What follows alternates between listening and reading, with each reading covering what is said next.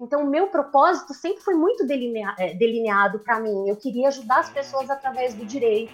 Então, eu percebi que é, estar alinhada com o meu propósito fazia eu passar por cada desafio com coragem, porque o meu propósito era ajudar as pessoas e não somente ganhar dinheiro com a advocacia.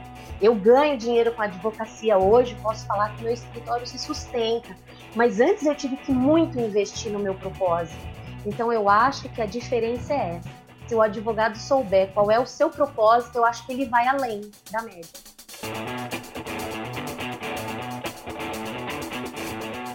Fala, meu amigo e minha amiga advogada. Este é o Tree Mind Cash, o podcast focado em sites e oportunidades de negócio para advogados em todas as áreas do direito.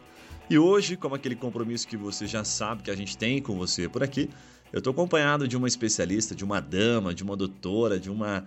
Olha, ela é master em gestão, em marketing jurídico, ela dá aula nesse assunto, sabe muito mais do que nós há muito mais tempo, então vai ser uma conversa recheada aí de bons insights.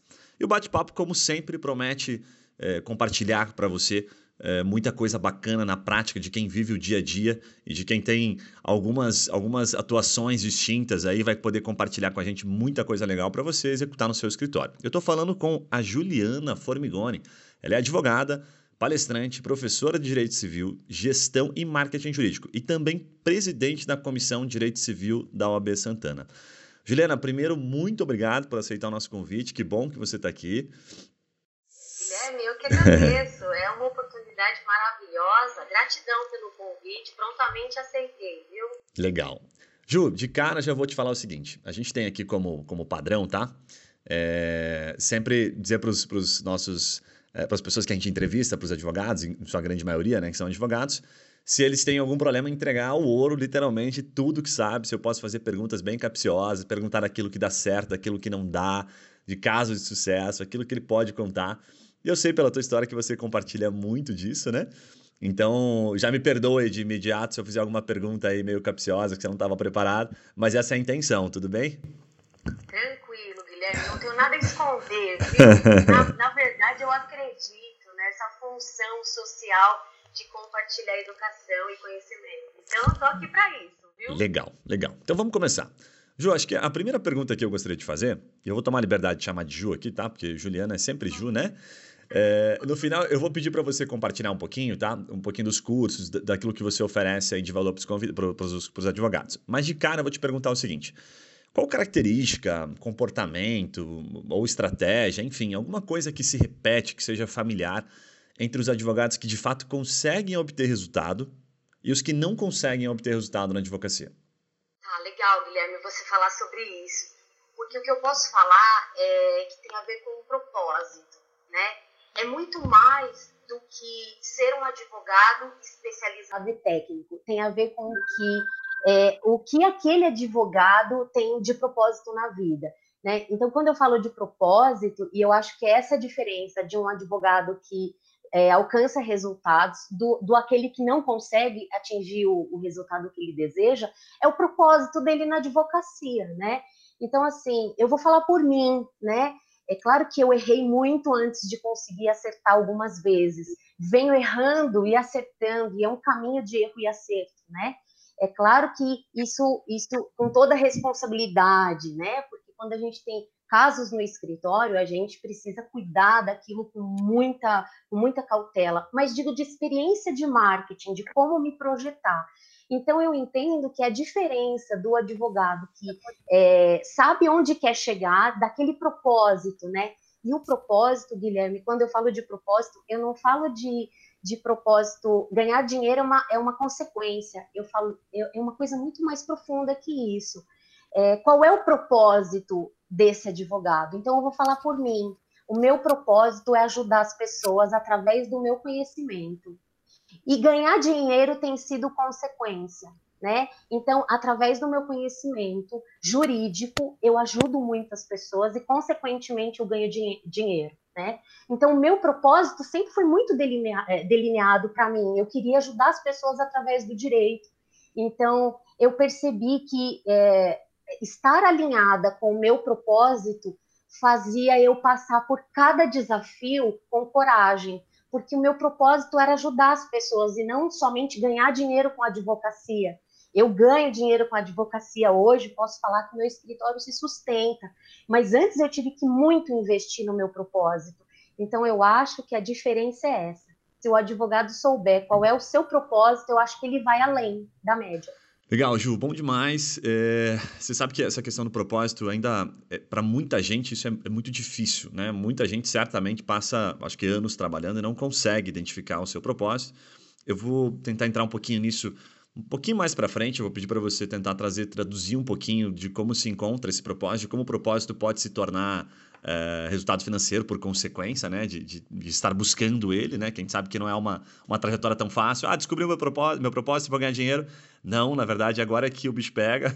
você tem que, vai ter que provar que o seu propósito realmente é, faz sentido e só vai ganhar se realmente teu propósito for muito verdadeiro, né? Agora eu queria te perguntar o seguinte: existe, Juliana, uma questão nos escritórios que ela ainda, ao meu ver, ela é muito negligenciada que é, são, eu costumo dizer que são as cadeiras estratégicas, né? Então é a figura, por exemplo, né, uh, do comercial, do marketing, do gerador de negócios, que se fala muito hoje dessa figura, né? Como é que você entende isso, Ju? Porque você é, é uma tá, tá completamente fora da curva nesse quesito marketing versus comercial, propósito para escritório. O que, que você entende que seria o básico, o beabá, para os escritórios que estão começando ou para quem já está um pouquinho ali tentando crescer, mas não sabe qual é a fórmula para dar aquela, sabe, aquela quebrada naquela inércia, né? O que, que você entende que é a estrutura padrão que hoje um escritório tem que ter? Guilherme, é, para responder isso, eu vou contar um pouco da minha história, né? É, eu não tenho uma família de advogados, ninguém na minha família é advogado né? Eu venho de uma família pobre, então eu tive que trabalhar muito para estudar, para conseguir me formar, né? Literalmente, eu deixava de almoçar às vezes para comprar um livro da biblioteca, comprar um livro ou pegar na biblioteca da faculdade, né? Muitos compartilhavam é, parte dos livros que eu tive durante a faculdade foi doação de uma colega advogada de um escritório que eu trabalhava. Então, eu vou, eu vou falar um pouco da, da, da experiência que eu tive e eu acho que isso responde a sua pergunta. É, Guilherme, quando eu me formei, é, eu, eu, eu, vi que eu não estava preparada para a advocacia. É, eu, eu, me formei e no oitavo semestre da faculdade, lá na faculdade, eu já prestei meu exame de ordem e passei no, no, no meu exame de ordem. Eu estava no, indo para o nono semestre da faculdade, né? Então foi um ano de renúncia, estudando todos os finais de semana, todos os finais de semana. Então eu renunciei muito à minha vida pessoal e para atingir o meu propósito, né? Que inicialmente era me formar, né? O propósito ele vai evoluindo conforme você também vai, né? Então, é, foi muitos anos de dedicação, né, para chegar até esse ponto. Então, quando eu me formei, eu via que eu tinha conhecimento técnico, é, até que um bom conhecimento técnico, porque eu passei logo de cara no exame de ordem, né? Depois fui para a segunda fase, passei também. Na verdade, no segundo exame, ainda passei por um desafio porque quando eu prestei a segunda fase, é, eu não vi o meu nome entre os aprovados. Caramba. E aí foi a primeira frustração, né? Hum. Eu falei, daí eu falei, não, não, não, eu, eu sei o que eu, eu sei o que eu fiz, eu sei o que eu estudei. Então, o meu primeiro recurso como advogada foi contra a OAB, foi contra a banca, que examinou o meu concurso da OAB, não contra a OAB, mas contra a banca, que examinou o meu, o meu concurso naquela época. E venci, né? Realmente a banca tinha se equivocado na correção da minha prova e depois eu consegui aí a procedência desse recurso e aí tive a minha aprova aprovação consolidada. Então, quando eu me formei na faculdade, eu também já era advogada, porque eu já tinha passado no exame da OAB. E daí, quando eu cheguei, Guilherme, para o mundo né, da advocacia, eu via que eu não tinha o menor preparo, eu não sabia por onde começar, eu não tinha uma estrutura de um escritório familiar, que eu pudesse ingressar a partir dali, né? Eu não pude, é, na época da faculdade, eu fiz alguns estágios voluntários, mas eu já trabalhava dentro de um grande escritório, mas era um escritório que eu não tinha acesso processual, era um escritório consultivo. Então, acesso ao processo eu nunca tive. Então, naquele momento, que foi um grande desafio também na minha vida, Guilherme, porque é, eu passava por uma, é, uma questão familiar muito difícil, né? É, minha mãe tinha sido diagnosticada com Parkinson e ela foi cada vez mais adoecendo.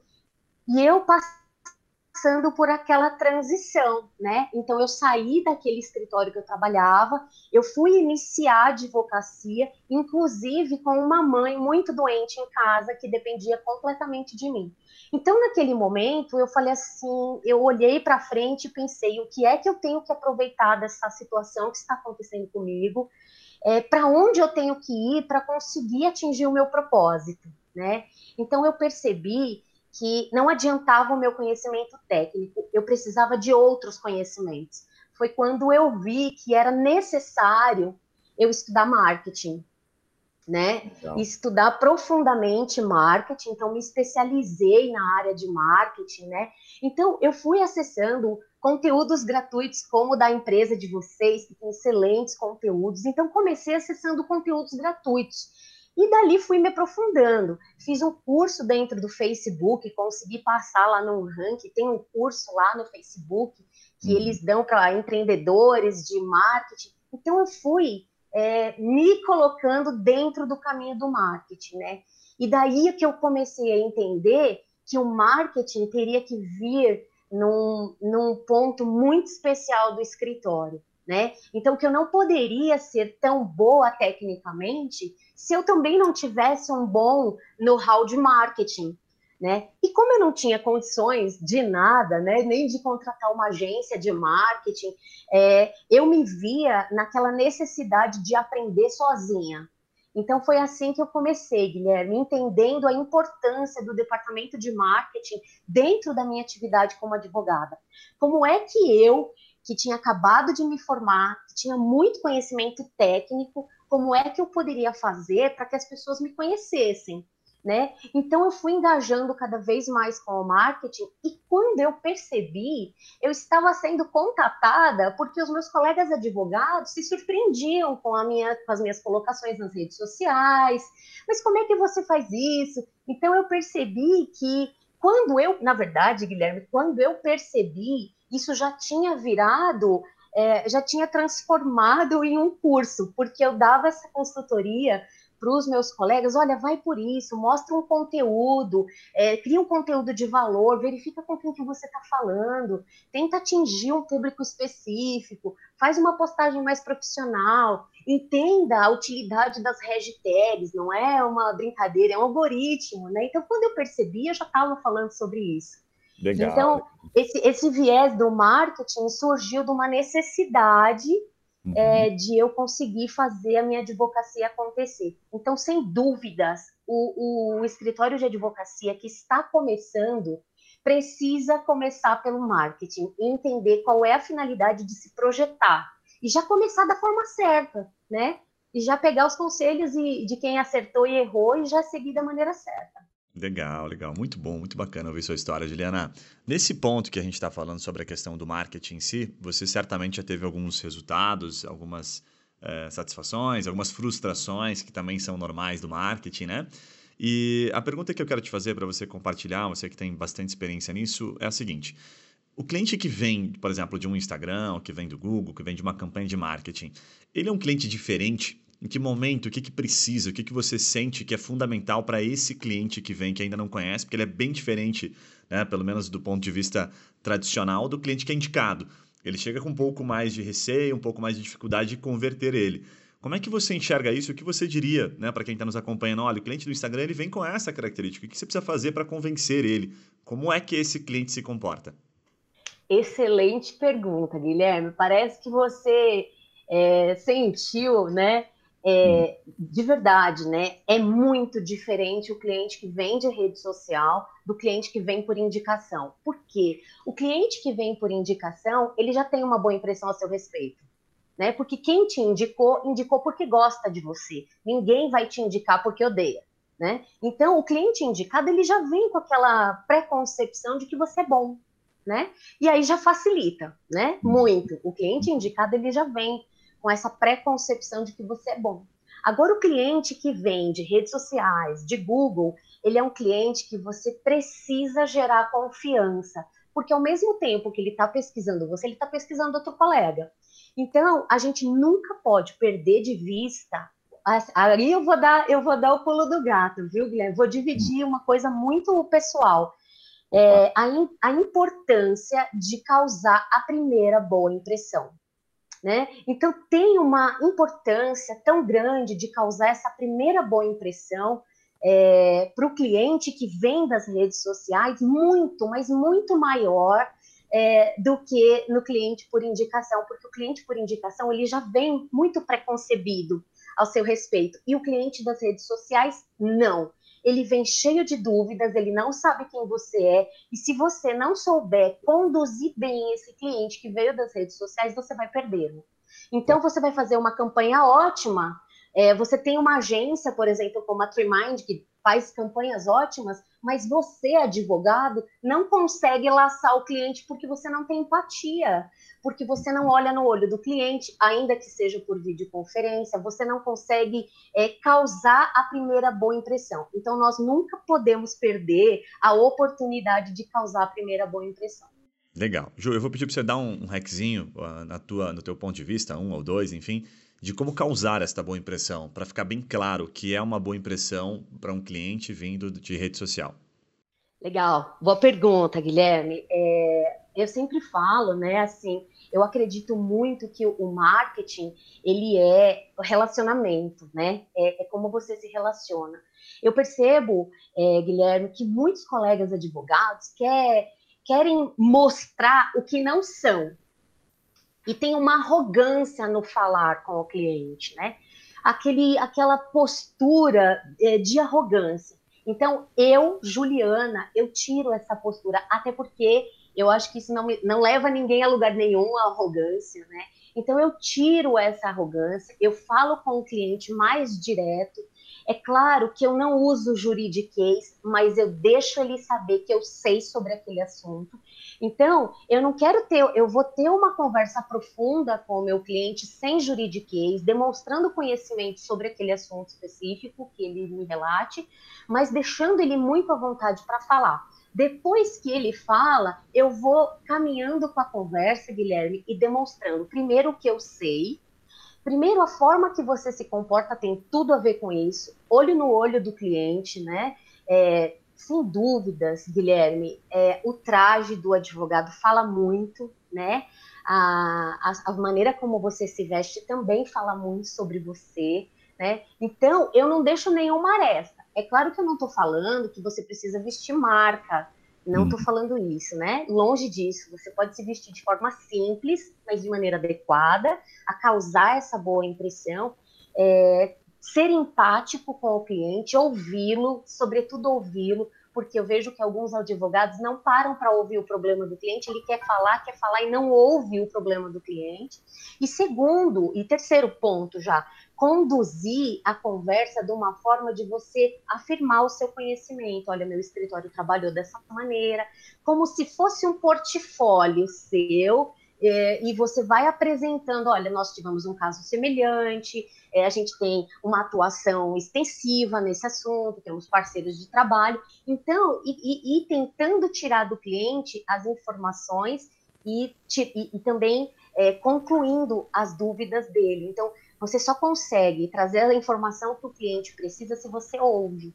Né? Então, primeiro, causar uma boa impressão, segundo, ouvi-lo, e terceiro, trazer soluções e informações técnicas sem juridiquês, para que ele compreenda o que você está falando.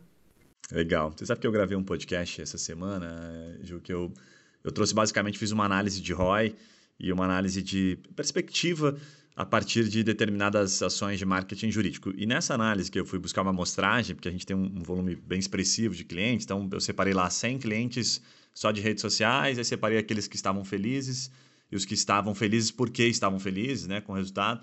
E eu procuro sempre encontrar um ou dois indicadores principais que sustentem todos os demais. E vem muito de encontro com a sua fala, porque o primeiro indicador que eu, que eu vi dos escritórios que estavam contentes com ações de redes sociais, e aí eu vou abrir um parênteses, é a grande minoria, porque ação de rede social, é, por mais que você coloque em vista muito, ela, ela oscila bastante. Né? Então a gente separou muito até para uma decisão estratégica, a gente olhou para ações de Google SEO, primeira página orgânica, que 80% estava bem feliz, tinha o inverso disso, né? É, e esses clientes que estavam felizes da rede social, eles tinham um volume de leads muito bacana, mas eles tinham duas coisas. A primeira, que era a principal, eles tinham pessoas no comercial do escritório simplesmente para dar atenção para o cliente. Então, eles faziam o filtro antes do advogado, é, e até bom porque poupavam o tempo do advogado, qualificavam, então é uma mão de obra um pouco mais acessível. Né? E o que, que, era o indicador principal? E eu bati, passei muito tempo acompanhando alguns deles. O indicador principal que eu sempre disse para eles focarem, é, porque senão você dificulta o entendimento do, do próprio comercial, do atendimento em si, é o tempo. Eu disse assim: olha, eu tenho uma lógicazinha, eu sempre falo sobre isso, que é a lógica dos cinco minutos.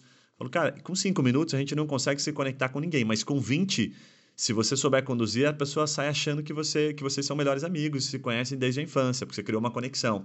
Né? Então, como fazer isso é basicamente o que você falou: perguntas. Se você souber fazer as perguntas certas, eu costumo dizer que o indicador de ter, ter atendido errado é o tempo que você passou falando.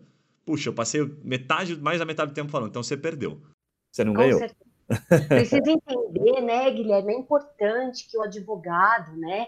Eu acho que não só o advogado, mas para todos os negócios, inclusive um empresário, como eu atuo muito nessa área de, de empresa, né?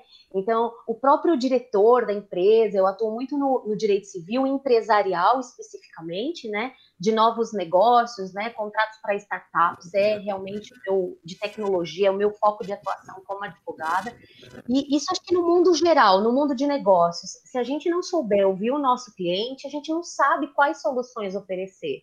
Né? Uhum. Então a gente precisa saber, isso que você falou é incrível, realmente. A gente uhum. precisa saber fazer as, as perguntas principais, né?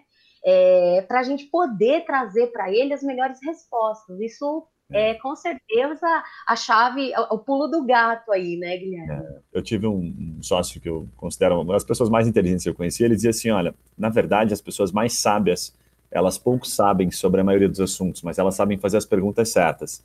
Ele dizia que você não precisava saber sobre nada, você só precisava fazer a pergunta certa sobre aquilo para parecer que você sabia muito.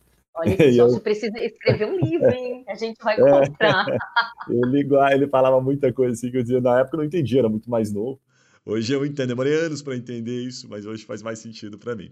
Bom, Ju, vamos lá. Eu queria passar para uma segunda parte aqui. Agora quer falar um pouquinho mais, é, talvez até um pouco mais da, da sua percepção sobre uh, o direito em si, tá? A gente sabe que é muito comum, talvez você discorde um pouquinho, e acho que é justamente esse o objetivo, é, da dificuldade de inovar na advocacia. Alguns atrelam isso à própria OAB, né, que de certa forma é um pouco leonina nesse quesito, enfim, outros atrelam uh, a cultura em si, né, que está muito enraizada de ser algo muito tradicional na advocacia. E eu queria, de forma simplificada, que você compartilhasse, você que está no dia a dia, se você tem alguma prática e o que, que você considera que é, sabe, de certa forma, estar inovando. É, é, aquela coisa assim de, ah, puxa, eu utilizo uma inteligência artificial no meu escritório para gerar contrato. Isso é balela? O que, que eu faço que, que já mostra inovação? Né? Quais são as práticas simples que eu já, já considero que estou, de certa forma, uh, adentrando nesse universo né, da, tecnologia para o direito? Guilherme, ótima colocação. É, o advogado é, precisa acompanhar a sociedade, ponto. Se está acontecendo uma, algum movimento social, o advogado precisa estar junto, né? É, então, e, e, se aliar à tecnologia é o que o me, melhor o advogado pode fazer para gerar resultados ter mais tempo disponível, né? Porque tem certas inteligências artificiais que, de, de, de repente, de alguma coisa que você não precisa delegar, você não precisa fazer, e aquilo vai fazer automaticamente por você, né? Eu vejo que muitos colegas ainda alimentam planilhas de Excel para gerenciar os seus processos, né? E isso já está altamente ultrapassado. Né? Então, quando a gente coloca minimamente a tecnologia dentro do nosso escritório, primeiro, é, a gente reduz custos. É, é um investimento que reduz custos, porque vai reduzir o seu tempo de alimentar aquilo, de alimentar aquela planilha, né? Então você vai ter tempo disponível para captação de clientela. Captação ética, né? Vamos sempre reforçar que nós devemos cumprir o nosso código ético, né? Que sim, tem algumas restrições sobre marketing, publicidade, né? existe um viés que a gente pode trabalhar muito bem, e devemos respeitar o código ético. Mas, assim, de maneira muito simples, existem aplicativos hoje, Guilherme, que facilitam muito a vida do advogado, né? Se você é... puder dar nomes, inclusive, Ju, pode citar, tá? Posso, vou, olha, todas as ferramentas Google, eu utilizo tudo. Eu não tenho, é, Guilherme, nenhuma pasta no meu escritório. Tudo é digital. O meu escritório é o escritório 100% digital. Inclusive, é o terceiro ano que o meu escritório é, é premiado é, pelo ponto de empreendedorismo na advocacia. Eu já venho falando da possibilidade de trabalhar virtualmente há três anos. Né? Então, o meu escritório ele é 100% digital. E olha, eu não gasto dinheiro para fazer isso, né? É só uma mudança de hábitos, né? Uma mudança, em vez de fazer todos os documentos impressos, você manda para o cliente via e-mail e tem assinaturas eletrônicas. Olha, a própria OAB mesmo disponibiliza é, assinatura eletrônica. Então, para quem se inscreve inicialmente, tem direito lá de 200 assinaturas eletrônicas gratuitas Poxa, 200 assinaturas são 200 contratos. Às vezes um colega advogado não leva, é, é, às vezes leva mais de um ano para conseguir 200 contratos para o seu escritório. Então, olha aí, né, a vantagem de trabalhar no mundo virtual com segurança jurídica. Né? Então, assim, a OAB disponibiliza isso gratu é, gratuitamente. Para que, que eu vou ficar fazendo cálculo de prazo? Se tem aplicativos que fazem esse cálculo, por exemplo, o Legal Cloud né? Que ele faz, é uma calculadora, você coloca lá as datas e ele coloca informações até de suspensão daquele tribunal específico. Então, às vezes você vai trabalhar numa contexto, você vai trabalhar numa réplica, né? Você quer ver se a parte contrária postulou no prazo, né? Porque você, você pode suscitar isso em preliminar. Para que, que você vai ficar pensando nisso se tem um aplicativo que faz isso? E tenho amigos que erram o cálculo de prazo até hoje, porque você se uhum. confunde, tem um prazo no juizado especial para um prazo diferente do, do, do, juízo comum. Então, eu acho que aliar a, a, tecnologia ao escritório de advocacia é uma essência, é, é, é, é em sua essência uma urgência. E só assim o advogado vai conseguir trabalhar melhor. Bacana, muito bom, muito bom, Ju. Vários insights valiosos aí. Bom, nessa linha de inovação ainda, mas trazendo um pouquinho para o marketing, que eu sei que você domina bastante, tem alguma prática ou alguma técnica que você aplicou que seja assim, que você diria que seria a principal, assim, puxa, se fosse para escolher entre várias, que a gente sabe que tem vários, é, é mais, é, mais, é mais o feijão com arroz, às vezes bem feito, né, a, a disciplina que leva, mas enfim, se tiver uma que você fala assim, olha, dá uma atenção para isso, ou até mesmo alguma brecha no mercado, Talvez, por exemplo, assim, vou tentar aqui só para né, deixar a pergunta um pouco mais clara. É, ah, puto, TikTok, dá para usar na advocacia? Tem alguma coisa nesse momento para o advogado que está olhando né, Instagram, está olhando Facebook, o que, que ele faz? Né? Tem alguma oportunidade que você entende que está latente, que ele pode explorar? É, Guilherme, olha, ela é uma pergunta de várias respostas. Eu vou tentar compilar aqui para não falar mais. Se você deixar, eu fico falando, viu? É. É, Guilherme, olha, eu vejo que todas as ferramentas de mídias sociais, ela, ela, ela, ela, é, ela é capaz de produzir um conteúdo. É, eu venho acompanhando esse movimento TikTok, eu venho acompanhando vários colegas advogados, mas eu vou, eu vou, eu vou colocar um, um ponto ácido nessa história. Eu ainda não acho que aqueles videozinhos de TikTok gera algum conteúdo é, pode ser que ele engaje sim com uma audiência específica, mas eu ainda estou na dúvida se isso vira contrato para o escritório, no sentido daquelas brincadeirinhas que eles ficam fazendo com musiquinha. Eu tenho as minhas dúvidas, tá? Hum. Eu ainda não fiz um teste nesse sentido e juro para você, eu não pretendo fazer porque eu ainda penso que a advocacia precisa trazer conteúdo de valor, de relevância social, né? O que é que eu entrego para o meu, para minha audiência, para aquelas pessoas que me seguem, né? Para aquele público que me segue, o que, que eu, eu vou adestrando esse público a entender que eu tenho expertise naquela área, né? Então, assim, eu, eu vejo as redes sociais uma forma, assim, do advogado se posicionar, mas eu acredito que alguns algum, alguns colegas vêm se equivocando nisso, e isso pode ser um perigo muito grande, né? em vez de ele conseguir gerar conteúdo de valor, ele vai conseguir uma audiência porque ele é engraçado, né? Porque uhum. ele é um uhum. advogado engraçado, legal, ele é engraçado, gera, gera ali aquela audiência, mas eu, eu ainda estou na dúvida se grandes empresas contratariam esse advogado, né? É, enfim, então eu vejo assim que o advogado precisa sim estar nas redes sociais, né? É, é, mas precisa pensar nesse comportamento de valor, né? Tá. Pensando exatamente nesse comportamento que o advogado precisa ter. É claro que ele pode ter humor, mas desde que seja engajado naquele conteúdo. E uhum. assim, essencialmente, Guilherme, para responder, é claro que eu tenho várias respostas para te falar, mas eu acho que se o advogado ele não está nas redes sociais e ele não tem um site, ele não tem um blog, ele está de porta fechada. Porque hoje, se você vai pesquisar um advogado, você precisa digitar o nome dele e aparecer alguma coisa, senão você não vai contratá-lo. É assim para qualquer coisa. Eu não contrato, eu vou pesquisar o nome do, do médico, que eu vou passar por uma consulta, ou por um arquiteto que vai fazer um projeto da sua casa, enfim. Você pesquisa o cara, se ele não está no Google, você já desconfia. Uhum. Né? Então, eu sinto que existe essa desconfiança das pessoas quando ela não encontra aquele escritório de advocacia com um site, ainda que seja um site simples, tá, Guilherme? Eu não estou falando para, né, dá para fazer site simples, né? Sim. Então, eu, eu acho que essa é a grande, é a grande chave é, do, do, negócio, é você estar presente, ainda que de forma simples, mas estar lá no mundo digital, dentro da internet, dentro das redes sociais, porque se você não, não aparecer minimamente, você não vai engajar com nada.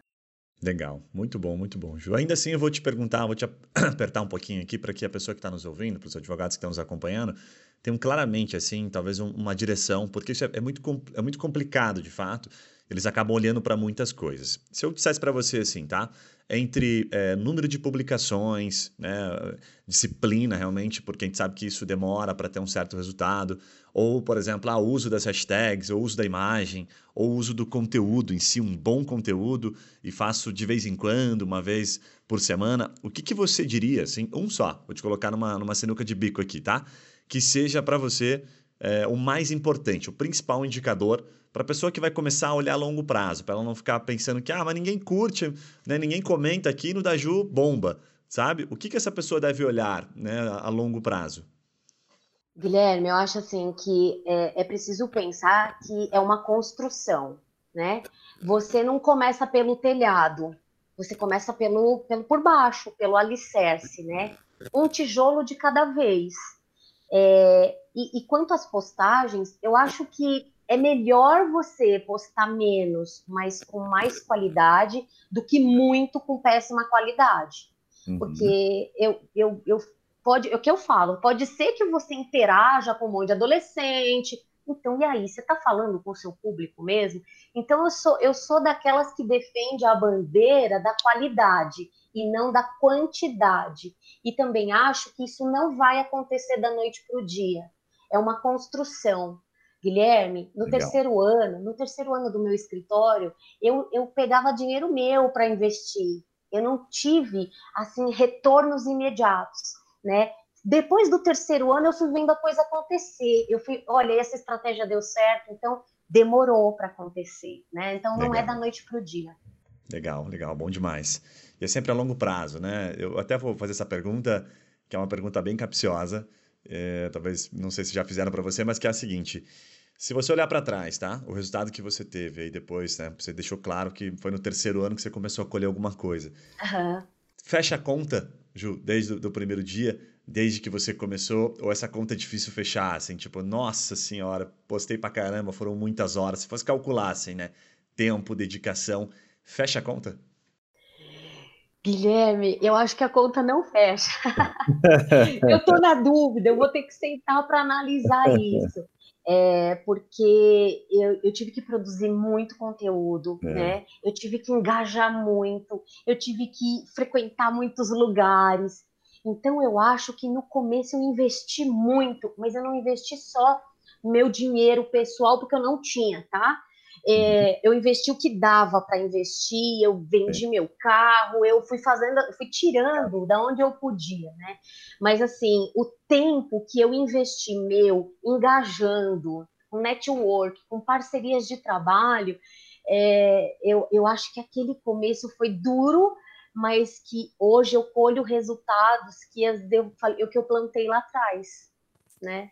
É. Então, eu acho que o, todo o esforço é isso, é, é, aquela história que a gente falou lá atrás, Guilherme, é ter muito nítido o teu propósito, porque vai ser difícil o seu caminho aí, né? Se você é. não tiver um agente facilitador ou um empreendedor que quer investir no seu negócio, ou familiar que pode investir no seu negócio, o caminho vai ser duro. Mas se você tiver a sua direção muito bem delineada, eu acho que, apesar da conta não fechar, ela vale a pena.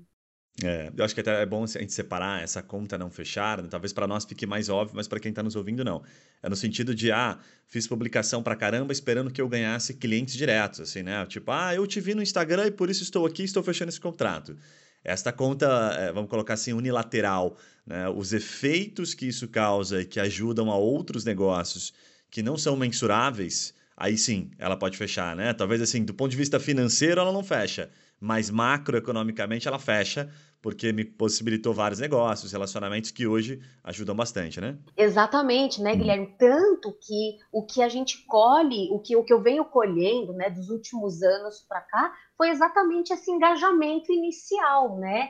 Então, sim, nesse ponto aí, dessa parametrização que você fez, fecha, mas aí a gente perde a conta do quanto a gente é. engajou, né? Aí a gente. Chega uma hora que não dá mais para calcular, né? Não dá, Guilherme, não dá. Você sabe que você investiu um X dinheiro, mas o seu tempo de engajamento também vale dinheiro, né? E daí eu já perdi a conta de quantos eventos eu fui, de quanta, com quantas pessoas eu engajei, quantas vezes eu apareci naquela Google for Startups, que eu virei membro lá. Então, eu engajei muito nesse começo mesmo para colher esses resultados. Então, agora fecha a conta nesse.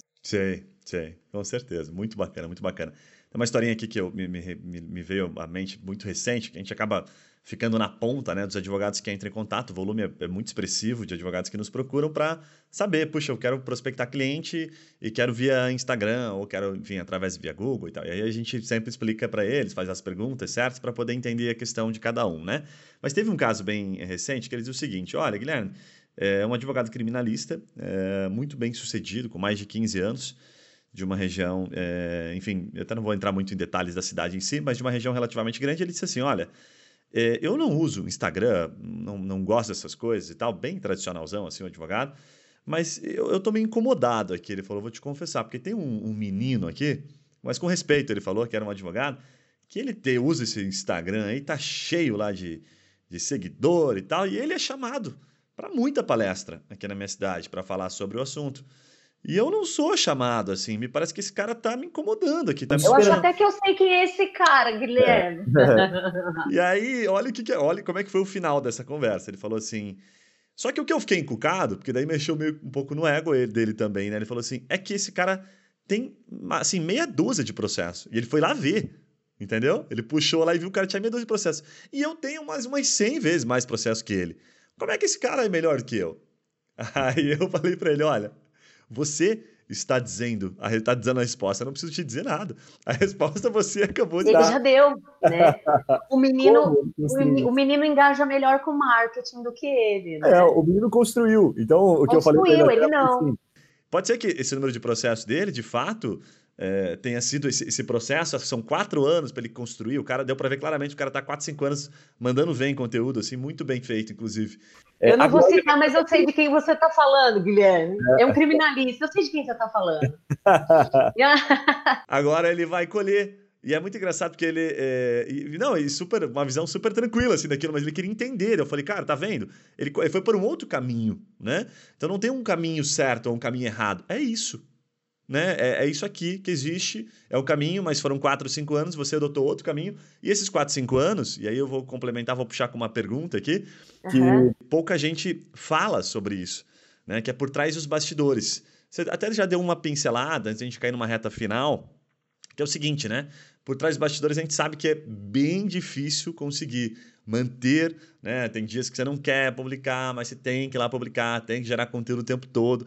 Como é que você descreve esse processo que você, que você passou para construir essa autoridade hoje para gerar cursos, lives, para atuar juridicamente, para atender cliente? O que, que, você, que, que você faz, Júlio? Quantas Jus tem aí que se multiplicam para fazer tudo isso? Como é que é por trás dos bastidores? Ô, Guilherme, eu vou falar para você que no começo eu era minha secretária, então eu atendia com uma voz, e eu só um minuto que a doutora Juliana vai atender, e eu transmitia para mim mesma, eu, pois não, aqui é a doutora Juliana, porque eu queria fazer com que o cliente me visse como uma grande corporação, né? É, ou pelo menos um escritório mais bem estruturado, né? Então, tem várias Julianas aqui, Guilherme. Tem a Juliana advogada, civilista, tem a filha da Isilda, que traz muita coisa emocional e muita coisa pessoal mesmo, porque eu não tenho qualquer interesse de mostrar qual é o meu carro, de mostrar é, o quanto eu tenho sucesso ou não. Eu quero tocar o coração das pessoas, seja através da advocacia, seja através das aulas, né? Então, é, eu, eu, eu, eu, eu tenho as minhas restrições quanto aqueles advogados que tiram ah, nas suas BMW. Eu tenho minhas restrições quanto a isso, porque eu acho uhum. que essa aparência pode não ser real, né? E como você falou, você viu que os advogados, um advogado muito jovem, está em todos os programas de televisão, é um, é, é um jovem advogado e ele está engajando, né? Ele tem, é, é, ele está ele tá aparecendo, enquanto o outro, que é um advogado mais experiente, com muito mais processos, não engaja tanto, né? Então, Guilherme, eu vejo, eu vejo isso, né? Aqui tem muitas Julianas tem advogada, tem aquela pessoa que é, separa um pouco de tempo para pensar no marketing, gerar conteúdo. Eu também tenho um, um, cargo institucional dentro da UAB de Santana, que eu também produzo conteúdos para lá, né? Então, eu sou muito disciplinada com a minha agenda de trabalho. Muito disciplinada, Guilherme. Então, eu acho que se o advogado ele entende que a procrastinação. Olha, eu acho que não sou advogado, qualquer pessoa procrastinar é, é a pior coisa da vida, né? É a pior coisa da vida. Então, assim, eu sou muito responsável e muito disciplinada com a minha agenda. Então, eu coloco lá, se segunda-feira eu vou produzir conteúdo, vou escrever um artigo, vou produzir, vou fazer contato com um colega para produzir uma live para comissão, né, de direito civil, ou então vou produzir um conteúdo para o meu canal, ou vou produzir um conteúdo para o meu curso, porque eu também dou um curso é, né, de marketing voltado para pequenas, pequenas, pequenos escritórios de advocacia, né, como se posicionar, ir, ir se posicionando, né. Então, eu sou muito disciplinada com a minha agenda de trabalho. Então, só, só assim eu consegui é, trabalhar todas as áreas, né? A parte administrativa, a parte comercial, a parte de marketing, especialmente a parte jurídica. E quando eu fui melhorando, fui crescendo, fui contratando equipes, né? Fui contratando a minha equipe que trabalha comigo e aprendi que a gestão de pessoas tem tudo a ver. Então eu fui é, pegando alguns talentos para trabalhar comigo e fui delegando o que eu podia delegar. Então é, é importante que o advogado perceba, né?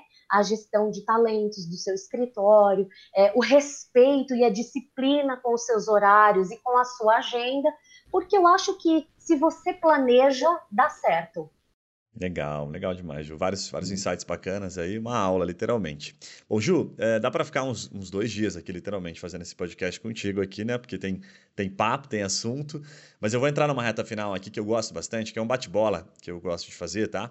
Que eu vou te fazer uma, uma pergunta e se você conseguir responder em uma palavra ou em uma frase, aquilo que te vier na cabeça, uh, eu te agradeço. É aquela, aquela hora, um bate-papo reto, assim, sem rodeio, sabe? Uh, e eu vou começar te fazendo, são umas 5, 6 perguntas aqui, você me responde com uma frase uma palavra, combinado? Combinado. Legal.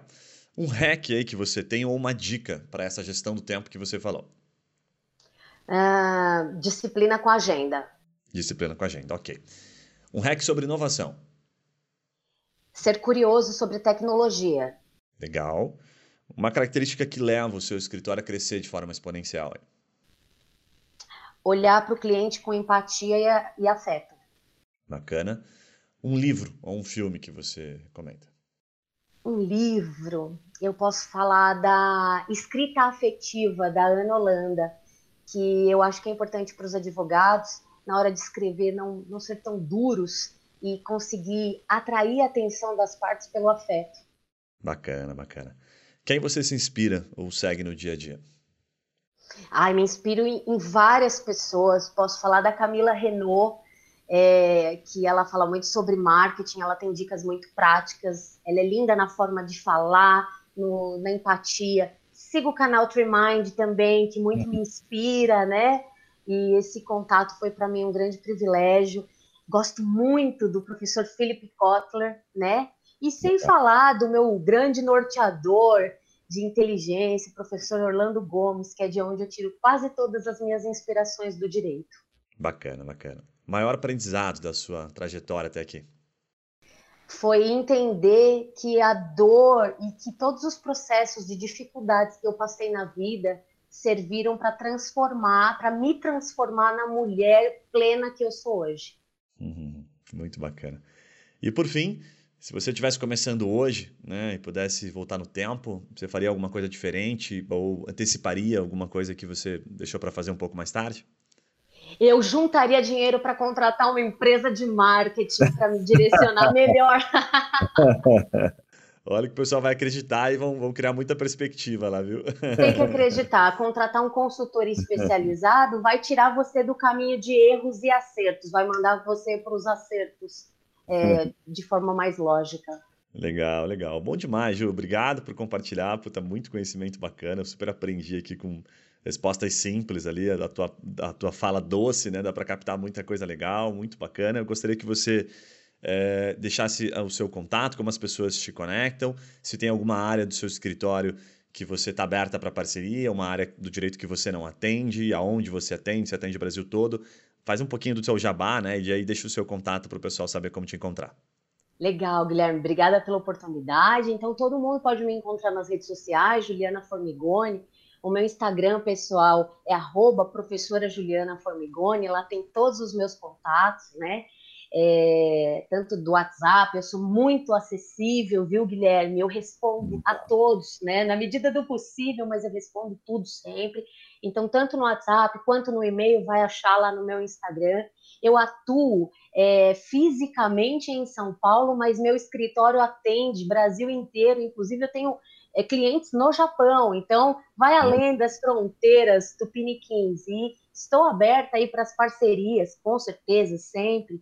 É, o meu escritório atua com o viés civil e empresarial, mas é claro que se chega uma oportunidade de um outro trabalho, a gente contata um colega aqui, contata outro, não perde o cliente, atende aquele cliente, até porque, Guilherme, como eu atuo com empresas e muito na parte preventiva de contratos, às vezes aquele cliente que é o diretor, ele quer que você faça o divórcio dele, né? E é claro que eu vou atender aquele cliente, ainda que eventualmente é, a gente precise fazer aí as parcerias de trabalho, né?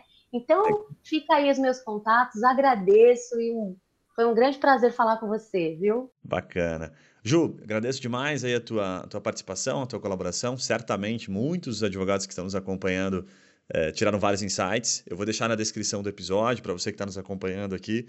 Acessa ali, tem o, o, Instagram da Ju, super recomendo. A gente também segue, acompanha ela aqui, ela sempre publica muita coisa legal. Ela tem também as aulas, os cursos, fica ligado lá que ela sempre lança alguma coisa, é bem bacana o trabalho dela.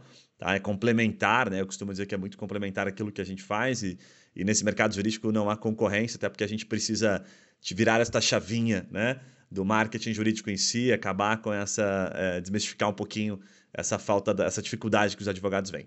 Então, por favor, deixe o seu comentário, não esquece, tem também o meu e-mail aqui para você mandar sua crítica, o seu feedback, o seu elogio sobre o programa e sempre fazer as recomendações, como sempre tenho recebido aí bons elogios, bons feedbacks sobre os episódios. Combinado? Gente, um abraço. Ju, mais uma vez, obrigado. A gente se vê em breve, viu? Um abração e até o próximo episódio. Até lá. Até lá.